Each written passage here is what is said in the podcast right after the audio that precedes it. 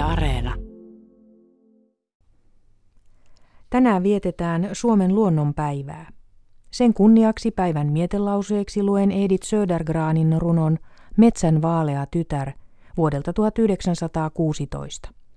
Runon on suomentanut Uuno Kailas. Metsän vaalea tytär.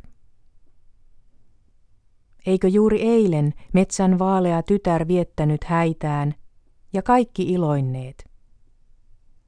Hän oli kevyt lintu ja kirkas lähde, hän oli salainen polku ja naurava pensas, hän oli päihtynyt ja uskalias kesäyö. Hän oli julkea ja nauroi määrättömästi, sillä hän oli metsän vaalea tytär. Hän oli lainannut käeltä soittimen ja hän kulki soitellen järveltä järvelle. Kun metsän vaalea tytär vietti häitään, ei ollut maan päällä yhtään onnetonta. Metsän vaalea tytär on päässyt ikävästä. Hän on vaalea ja tyynnyttää kaikki unet. Hän on kalpea ja herättää kaikki himot.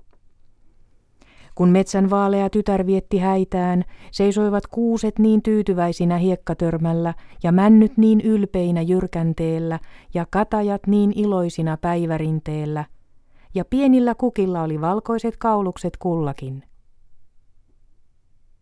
Silloin varisutti metsä siemenensä ihmisten sydämiin, kimmeltäviä järviä ui heidän silmissään, ja valkoiset perhoset liehuivat lakkaamatta ohi.